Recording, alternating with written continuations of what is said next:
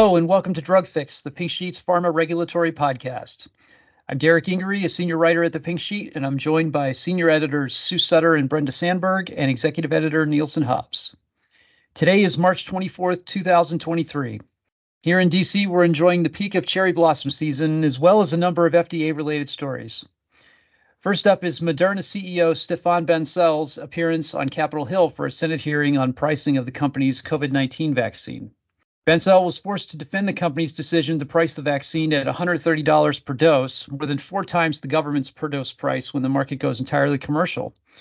But he framed the government price as one of a large, one that a large bulk purchaser would receive, which uh, I may have thrown some people for a loop. I, I don't know. As many expected, senators seemed more interested, though, in scoring political points and getting sound bites than understanding Moderna's pricing strategy. Republicans defended the company while Democrats complained about corporate greed.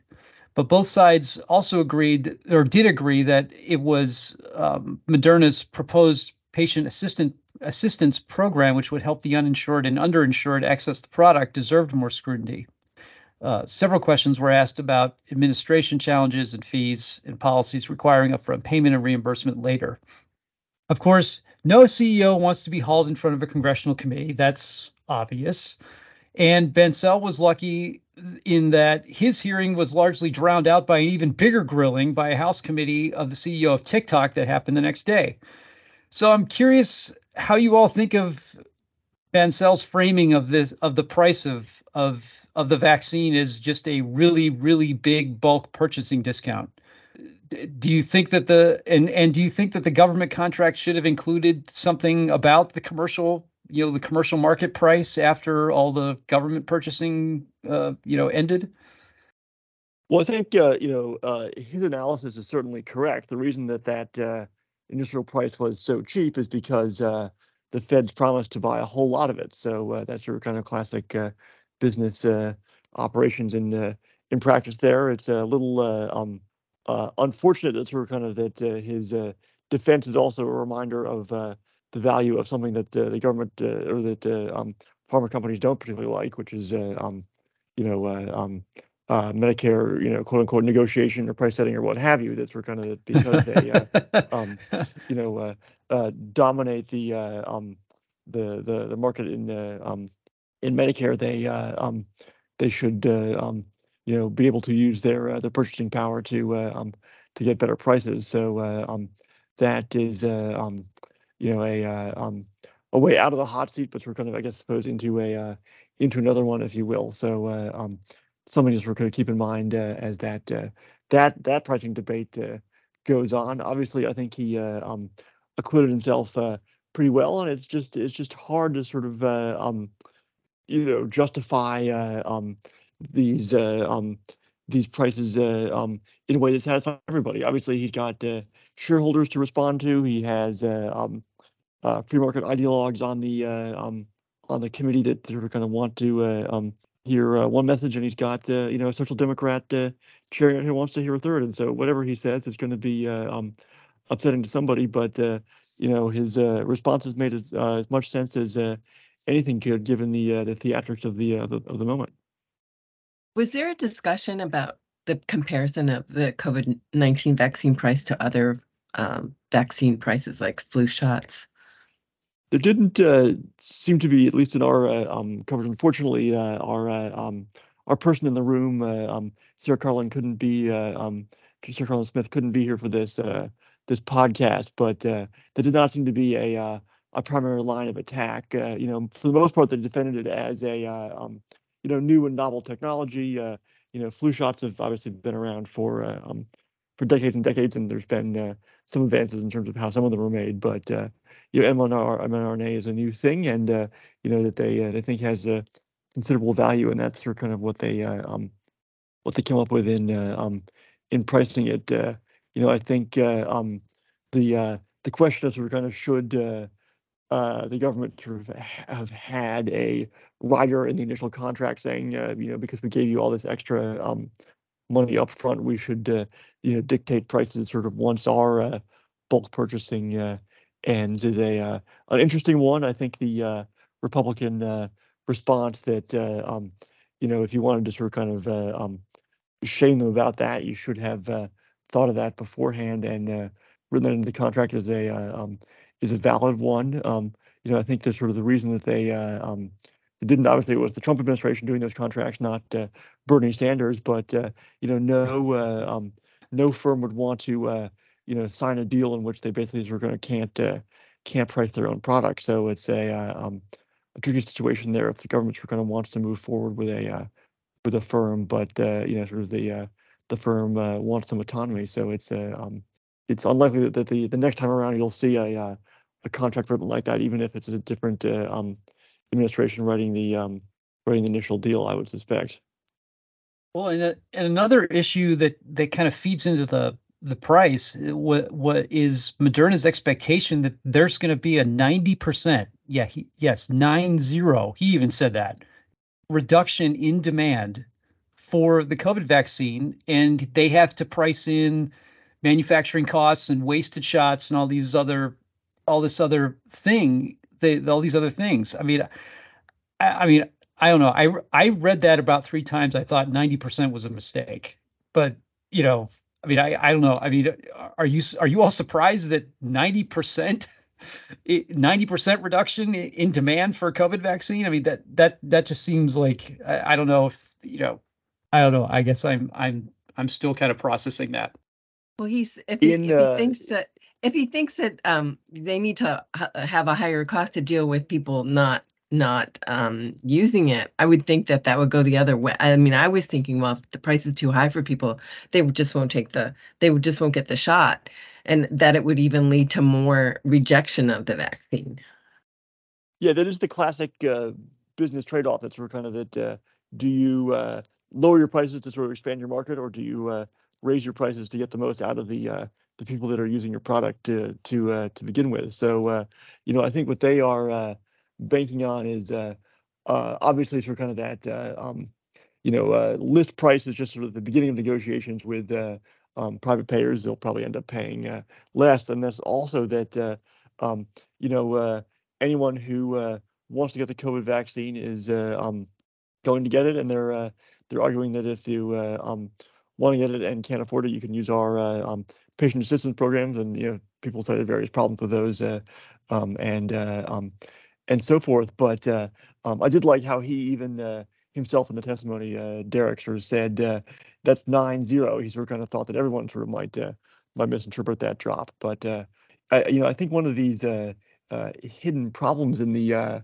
from the pandemic is that it appears that vaccination rates overall have have dropped, and there's a lot of argument back and forth about no, that's not really the case, and it was a blip, and you know what have you. But you know, I think we'll have to sort of uh, keep a careful eye on this over the next couple of years to see if, uh, um, you know, uh, you know, COVID vaccinations ra- match uh, flu vaccination rates, and if flu vaccination rates match the uh, somewhat uh, um, discouraging level that they were at even pre-pandemic. It's not like you're kind of everyone was getting their flu shot, you know, before 2020. It was a, you know, minority of the um, of the population then, and I, you know, I suspect his estimate is um, is uh, discouragingly uh, correct there. Well, and the FDA has, you know, they're they're in the process of determining how to make a strain change in the COVID vaccine and and how to roll this, you know, in preparation theoretically for rolling it out in September, September, October, something like that. I, I'm just curious if they're they're you know designing you know whatever kind of rollout plans they have using the numbers that Moderna has now or if they'll incorporate that. I mean, because it, you know, if, even if you're expecting, you know, I mean, if the flu shot's 40, 50%, that's a lot different than what Moderna's predicting here with the COVID vaccine potentially. Next, we're going to take a look at a long-time issue that saw a major development this week. Brenda, the NIH finally made a ruling on a march-in rights petition for the prostate cancer drug Xtandi. Yes, they did. Um, the petitioners asked HHS, they, they petitioned HHS to to use the march-in rights proceeding um, to get rights to Xtandi patents. And NIH said because the drug was widely available on the market and the patent life was running out, um, the remaining patent life, the patent expires in 2027. That um, that this that they that was their rationale for for not granting um, the petition. Now the petitioners um, can the whole heart of their petition is that uh, the price of the drug is is is three to six times higher in the U.S. than than it is in other wealthy countries, and they said that under the Bayh-Dole Act, the march-in uh, the, the law that established the march-in proceedings, it said that one of the terms of that is that the drug, a, a drug that's um, developed with federally funded federal funds should be available to the public on reasonable terms. And the the the issue is that pricing is at the very heart of what constitutes reasonable terms. But NIH did not address that at all. They didn't talk about reasonable terms and, and pricing, um, and and they haven't. Uh, they've rejected every every petition for march-in that's come before them over the years. There, has been at least twelve, and um, and the the petitioners, um, Robert Sachs and Claire Love, they petitioned. They um they appealed to HHS um, the day after the, the decision, and they said asked HHS to handle the appeal themselves and not give it to NIH, and um, that that that it they really focus on that that uh, being available to the public on reasonable terms.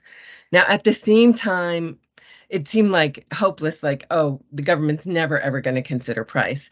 But uh, I don't know if it was a political maneuver or what to try and um, cushion the blow.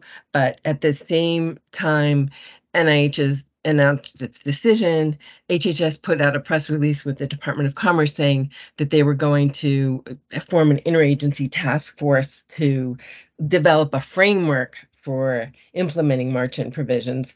And they particularly mentioned price. They said this new framework would articulate where different factors, including price, might be considered when evaluating a petition. And also, the Department of Commerce's National Institute of Standards and Technology issued a final rule that day on the rights to federally funded inventions and licensing of government owned inventions. And what was key there was they took out a provision that would have prevented, that was in the notice of, of um, notice of uh, proposed rulemaking that pro- prohibited the government from using march-in solely on the basis of a product's price. And they did that. They got over 80,000 comments in with um, in response to the NPRM, and most of them, you they said a large percentage of the comments dealt with that whole issue of of march-in and and pricing.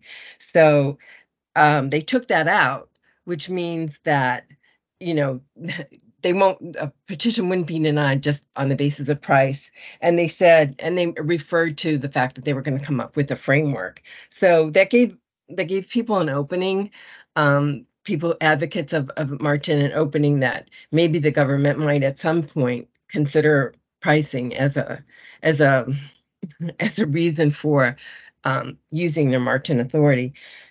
Uh, oh, one other thing I wanted to mention is that um, Jamie Love, who who had petitioned, his brother was one of the petitioners here.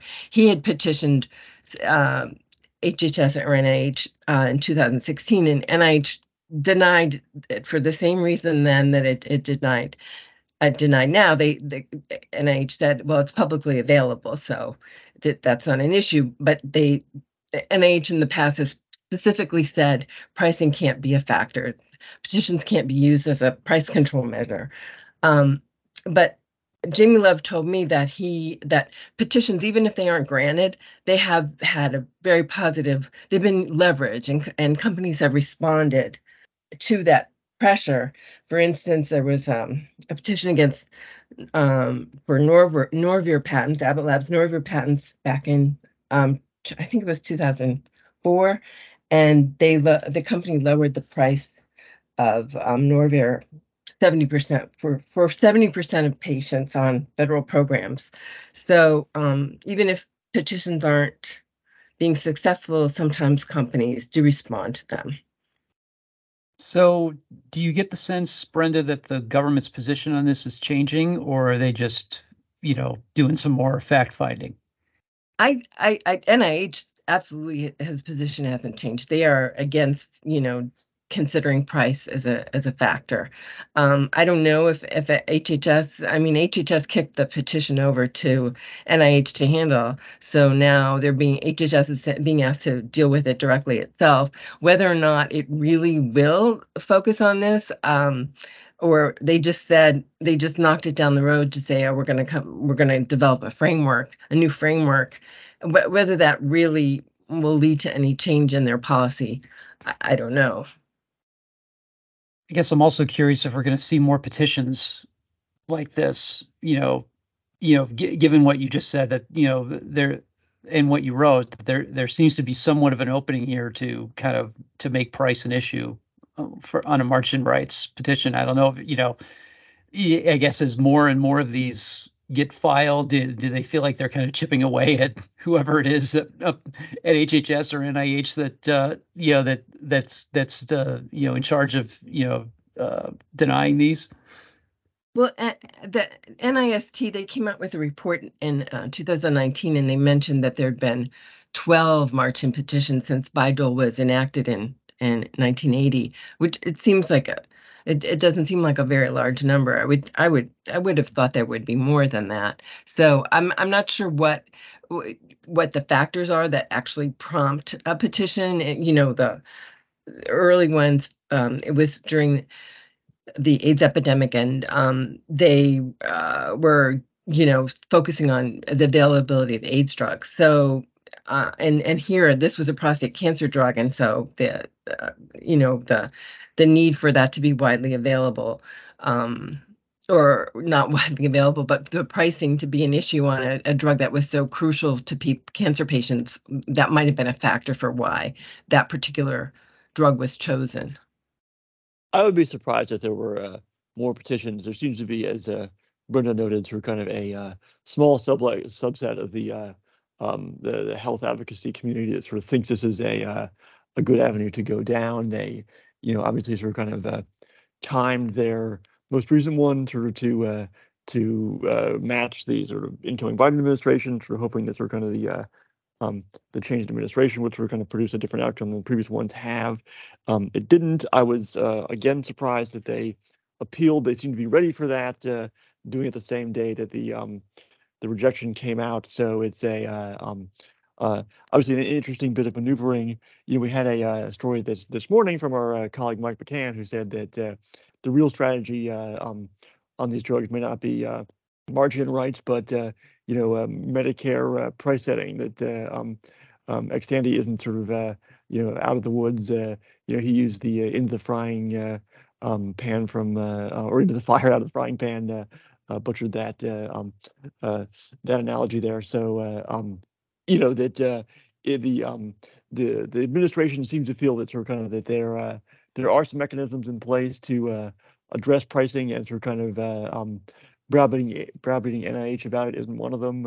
you know, it sort of relates to what we were talking about a little bit earlier with the Moderna um, hearing that if sort of the um, it becomes uh, obvious that the government is going to sort of kind of want uh, too much uh, control of pricing from a uh, potential partner um, that it works with, uh, you're not going to get as many potential partners. And uh, the uh, um, Biden administration seems to feel that that is uh, um, not worth the the trade-off there. So um, I will be curious what these other frameworks come up with, and I think um, a lot is actually riding on sort of how effective the the Medicare price negotiation is versus what these other um, you know pricing levers that they could pull will be. Yeah, it's definitely uh, an issue to watch going forward. Um, you know, even if they, like you said, Matt, there aren't a whole lot of more petitions, but uh, you know, they the kind of the tentacles kind of are all interconnected here, I guess. You know, with with Medicare price negotiation and and and uh, you know every, everything else, you know, innovation and so forth. So, yeah, definitely an issue to to keep you know to be aware of going down the road. Finally, we're going to look at a candidate for ALS treatment uh, Biogen and I, Ionis as to- tofersen. Sue, an advisory committee gave a recommendation on whether accelerated approval or conventional approval is appropriate. Yeah, so just to back up a little bit, Biogen um, sought accelerated approval for tofersen in ALS patients with the SOD1 genetic mutation, so a very small subset of patients. And um, the pivotal trial failed its primary clinical endpoint as well as the secondary endpoints. I mean, it statistically failed, and there's no question about that. There's no debate about that. But Biogen sought accelerated approval on the basis of um, reductions in plasma neurofilament light chain concentration were um, are reasonably likely to predict clinical benefit. And they did a whole bunch of um, sort of exploratory and post hoc analyses um, attempting to show that these reductions in NFL, as they call them, um, were linked to better clinical outcomes in this phase three trial. So um, the advisory committee meeting was on a Wednesday. The FDA's briefing documents came out on the Monday before, and it was a little surprising because FDA was not only asking the advisory committee what it thought about accelerate approval, but also whether the evidence was sufficient to support regular approval, which Biogen was not seeking. So that was kind of interesting that to see that FDA was open to this idea given the state of the evidence. So at the advisory committee, um, the panel unanimously 9 0 um, said that the evidence is such that um, uh, it's sufficient to conclude that a reduction in plasma NFL concentration in tofersen uh, treated patients is reasonably likely to predict clinical benefit. So that was essentially a yes on the issue of whether or not accelerated approval was appropriate. However, on the question of whether or not um, the data available supported uh, or provided convincing evidence of effectiveness such that regular approval would be warranted, um, only three of nine panelists said that yes, the data was sufficient to support regular approval. So it was a pretty clear, um, it's a pretty clear no, I think. Well, five to three with one abstention um, against regular approval um, there were definitely a lot of sort of just discomfort with regular approval. They definitely wanted to see more data, not only from the open label extension of the ongoing um, the ongoing open label extension of the phase three trial that failed its clinical endpoint. But um, there's also another study underway called Atlas, and that study is underway in SOD1 ALS individuals who carry the SOD1 mutation and have NFL plasma concentrations above a certain level and are asymptomatic. So they're looking to see whether tofersen can prevent those individuals from just developing um, ALS symptoms. So that trial is expected to complete in 2027, and um, I think the uh, the panel really wanted to see the data from that too. I I was actually I was really interested to see that there were a couple advisory committee members who were openly worried that about giving accelerated approval because they didn't they weren't sure if the payers were going to cover it. I guess that's a function of the Aduhelm experience now and and everything we've seen that's come from that. But I mean, have you seen this sort of thing before? I mean, I remember and this was several years ago, one of the first advisory committee meetings for biosimilar, someone asking if about whether it was going to be priced lower than the reference product. But I, I don't remember this kind of, you know, hearing it in this kind of context before. So the concern about payment was made by one um, advisory committee member, and he's and he didn't even specifically mention Aduhelm, but he said, you know, I'm concerned, you know, as a neurologist that approval under accelerated approval that the insurers are not going to pay for it. And I think it was pretty obvious where he was coming from on that statement.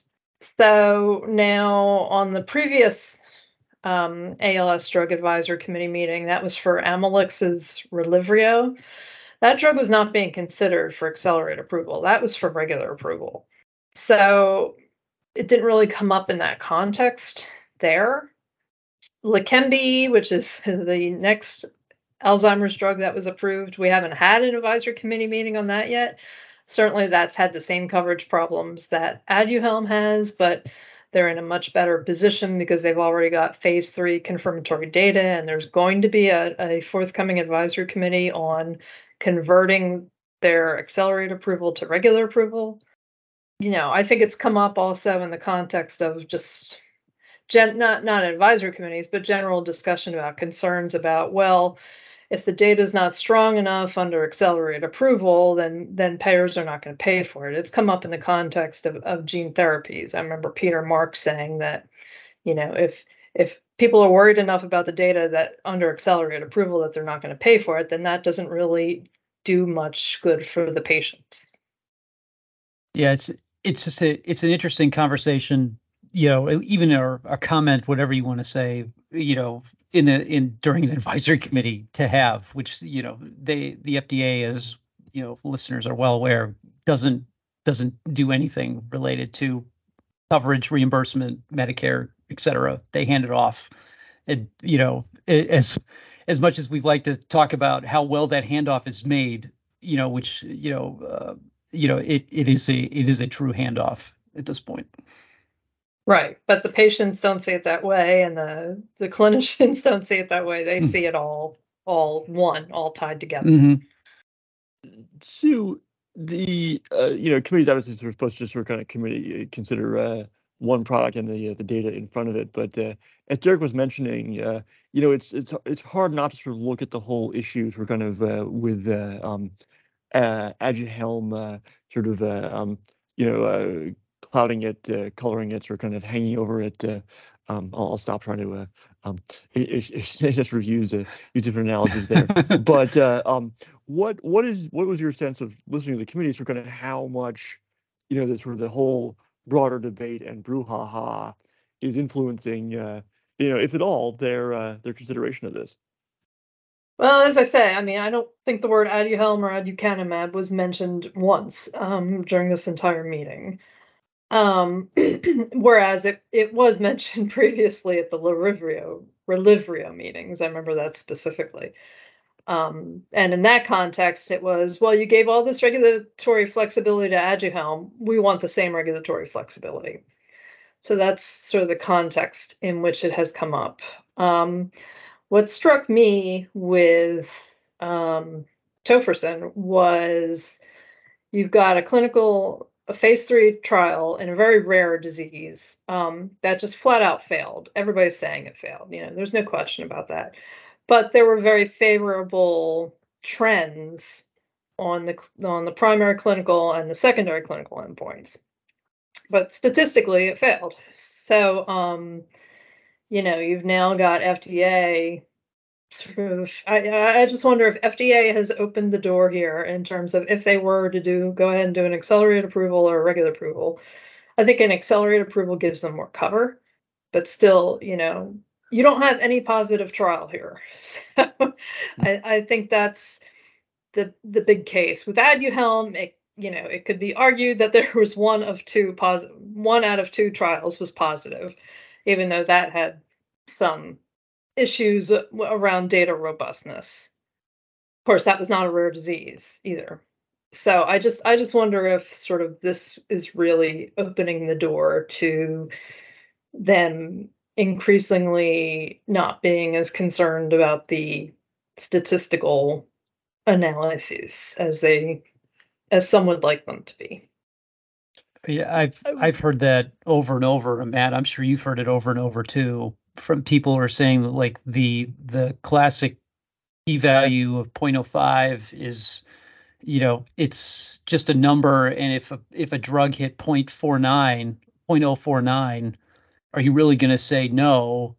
And if it's only if it's 0.051 are you really going to say well that's obviously an effective drug or or whatever. Yeah. You know, you know what I mean. Yeah. So, it you've we've heard that argument before. Actually, I heard it yesterday in the in the context of um, developing neonatal um, drugs, which is another which is one of those areas where they can't develop anything for a whole bunch of reasons. But one of them is the they you know they have a hard time getting to the approval um, the you know the classic uh, statistical uh, approval standards. So, you know. I, I, I, I don't know. I mean, it's you know, regulatory flexibility is a beautiful thing in part because it's vague. So, you know. yeah, exactly. we know it when we see it. exactly. Yes. I mean, I do think it's interesting that in for this ALS drug, for the Amylyx ALS drug, for Aduhelm, and also for lecanemab. In all four of those cases, the statistical reviewer and the statistical review team have dissented, and it was it was the same statistical reviewer actually in every case. So uh, I just kind of find that interesting. Um, all four of these drugs were handled by the Office of Neuroscience. So I'm just sort of wondering what the relations are these days between the Office of Neuroscience and the, um, you know, the biostatistical, the biostatistician office. Did they have statisticians on the committee? There was uh, there was at least one. There may have been more than one, but I remember specifically at least one. And he and voted against regular approval. Do what is your sense that uh, perhaps the way that FDA framed things for kind of offering regular regular approval and accelerated approval allowed the committee to air their concerns about the drug in voting against regular approval, but then through kind of you know they could also be positive uh, and vote for accelerated approval, whereas it was just accelerated approval on the table. It, you know, they sort of may uh, may have been less comfortable, uh, you know, giving a uh, a thumbs up to uh, um to it. I don't know. I mean, they the accelerated approval was question was asked before the regular approval question.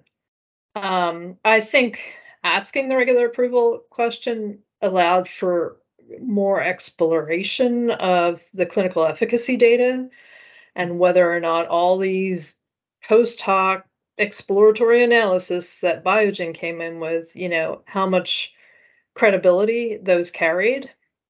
Um, so maybe that's where FDA was going with that question.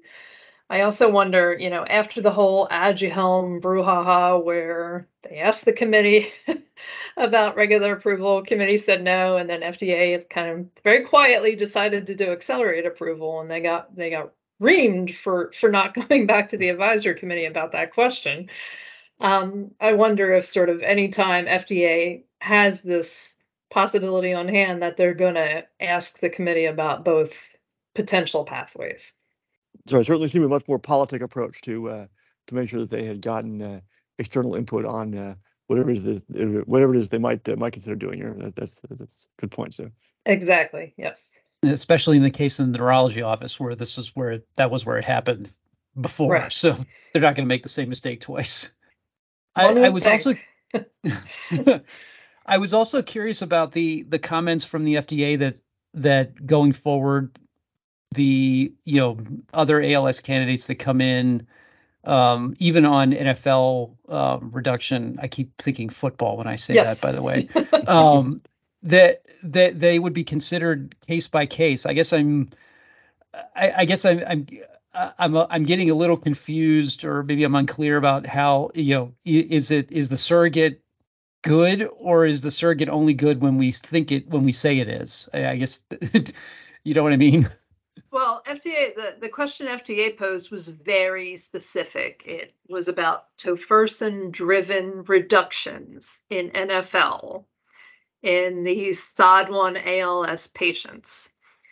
Teresa Buracchio, who is the acting director of the Office of Neuroscience, was sort of asked about, you know, what happens about with other drugs that come in with this biomarker.